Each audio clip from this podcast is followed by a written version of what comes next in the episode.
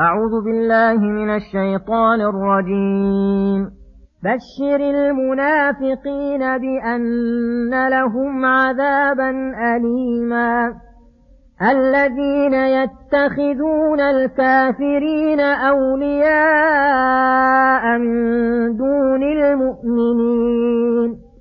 أيبتغون عندهم العزة فإن العزة لله جميعا.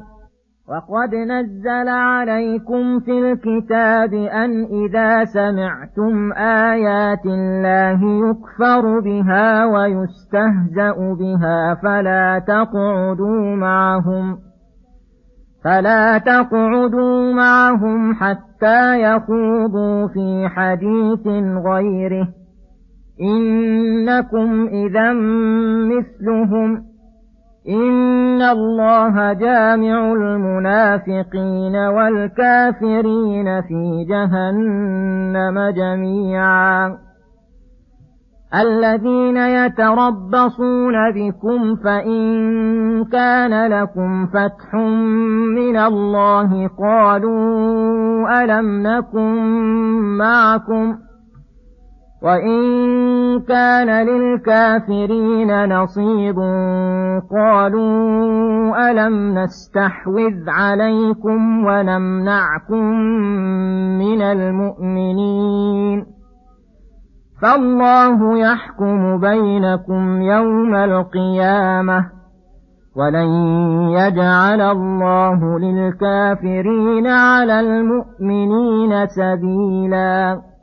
بسم الله الرحمن الرحيم. السلام عليكم ورحمة الله وبركاته. يقول الله سبحانه بشر المنافقين بأن لهم عذابا أليما. الذين يتخذون الكافرين أولياء من دون المؤمنين. أيبتغون عندهم العزة فإن العزة لله جميعا. البشارة تستعمل في الخير وتستعمل في الشر بقيد كما في هذه الآية. يقول تعالى بشر المنافقين أي الذين أظهروا الإسلام وأبطلوا الكفر بأقبح بشارة وأسوأها وهو العذاب الأليم. وذلك بسبب محبتهم الكفار وموالاتهم ونصرتهم وتركهم لموالاة المؤمنين. فأي شيء حملهم على ذلك أيبتغون عندهم العزة؟ وهذا هو الواقع من أحوال المنافقين ساء ظنهم بالله وضعف يقينهم بنصر الله لعباده المؤمنين ولحظوا بعض الأسباب التي عند الكافرين وقصر نظرهم عما وراء ذلك. فاتخذوا الكافرين أولياء يتعززون بهم ويستنصرون والحال أن العزة لله جميعا. إن نواصي العباد بيده ومشيئته نافذة فيهم. فقد تكفل بنصر دينه وعباده المؤمنين. ولو تخلل ذلك بعض الامتحان لعباده المؤمنين. وإدالة العدو عليهم إدالة غير مستمرة. فإن العاقبة والاستقرار للمؤمنين. وفي هذه الآية الترهيب العظيم من موالاة الكافرين وترك موالاة المؤمنين. وأن ذلك من صفات المنافقين. وأن الإيمان يقتضي محبة المؤمنين وموالاتهم. وبغض الكافرين وعداوتهم. ثم يقول سبحانه فقد نزل عليكم في الكتاب أن إذا سمعتم آيات الله يكفر بها ويستهزأ بها فلا تقعدوا معهم حتى يخوضوا في حديث غيره. إنكم إذا مثلهم. إن الله جامع المنافقين والكافرين في جهنم جميعا. الآيات. أي وقد بين الله لكم فيما أنزل عليكم حكم شرعي عند حضور مجالس الكفر والمعاصي. أن إذا سمعتم آيات الله يكفر بها ويستهزأ بها أي يستهان بها وذلك أن الواجب على كل مكلف في آيات الله الإيمان بها وتعظيمها وإجلالها وتفخيمها وهذا هو المقصود بإنزالها وهو الذي خلق الله الخلق لأجله فضد الإيمان الكفر بها وضد تعظيمها الاستهزاء بها واحتقارها ويدخل في ذلك مجاداة الكفار والمنافقين لإبطال آيات الله ونصر كفرهم وكذلك المبتدعون على اختلاف أنواعهم فإن احتجاجهم على باطلهم يتضمن استهانة بآيات الله لأنها لا تدل إلا على الحق ولا تستلزم إلا صدقا بل وكذلك يدخل فيه حضور مجالس المعاصي والفسوق التي يستهان فيها بأوامر الله ونواهيه فتقتحم حدوده التي حدها لعباده. ومنتهى هذا النهي عن القعود معهم حتى يخوضوا في حديث غيره أي غير الكفر بآيات الله والاستهزاء بها. إنكم إذا أي إن قعدتم معهم في الحال المذكور مثلهم لأنكم رضيتم بكفرهم واستهزائهم والراضي بالمعصية كالفاعل لها. والحاصل أن من حضر مجلسا يعصى الله به فإنه يتعين عليه الإنكار عليهم مع القدرة أو القيام مع عدمها.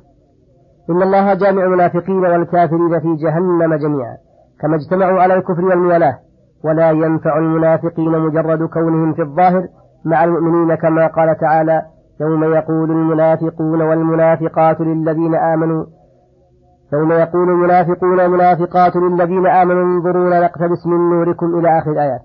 ثم ذكر تحقيق موالاة المنافقين الكافرين ومعاداة المؤمنين. فقال الذين يتربصون بكم أن ينتظرون الحالة التي تصيرون عليها وتنتهون إليها من خير أو شر. قد أعدوا لكل حالة جوابا بحسب نفاقهم.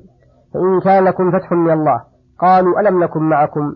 فيظهرون أنهم مع المؤمنين ظاهرا وباطنا ليسلموا من القدح والطعن عليهم وليشركوهم في الغنيمة والفيء ولينتصروا بهم. وإن كان للكافر نصيب ولم يقل فتح لأنه لا يحصل لهم فتح يكون مبدأ لنصرتهم, لنصرتهم مستمرة. بل غاية ما يكون أن يكون لهم نصيب غير مستقر حكمة من الله. فإذا كان ذلك قالوا ألم نستحوذ عليكم؟ أي نستولي عليكم ونمنعكم من المؤمنين؟ أي يتصنعون عندكم؟ أي يتصنعون عندهم بكف أيديهم عنهم مع القدرة ومنعهم من المؤمنين بجميع وجوه المنع في تمثيرهم وتزهيدهم في القتال ومظاهرة الأعداء عليهم وغير ذلك مما هو معروف منهم. فالله يحكم بينكم يوم القيامة فيجازي المؤمنين ظاهرا وباطنا بالجنة ويعذب المنافقين والمنافقات. والمشركين والمشركات. ولن يجعل الله للكافرين على المؤمنين على المؤمنين سبيلا. أي تسلطا واستيلاء عليهم. بل لا تزال طائفة من المؤمنين على الحق منصورة. لا يضرهم من خذلهم ولا من خالفهم. ولا يزال الله يحدث من أسباب النصر للمؤمنين. ودفع تسليط الكافرين ما هو مشهود بالعيان. حتى إن بعض المسلمين الذين تحكمهم الطوائف الكافرة قد بقوا محترمين لا يتعرضون لأديانهم ولا يكونون مستصغرين عندهم بل لهم العز التام من الله. فلله الحمد أولا وآخرا وظاهرا وباطنا. وصلى الله وسلم على نبينا محمد وعلى آله وصحبه أجمعين. وإلى الحلقة القادمة غدا إن شاء الله. والسلام عليكم ورحمة الله وبركاته.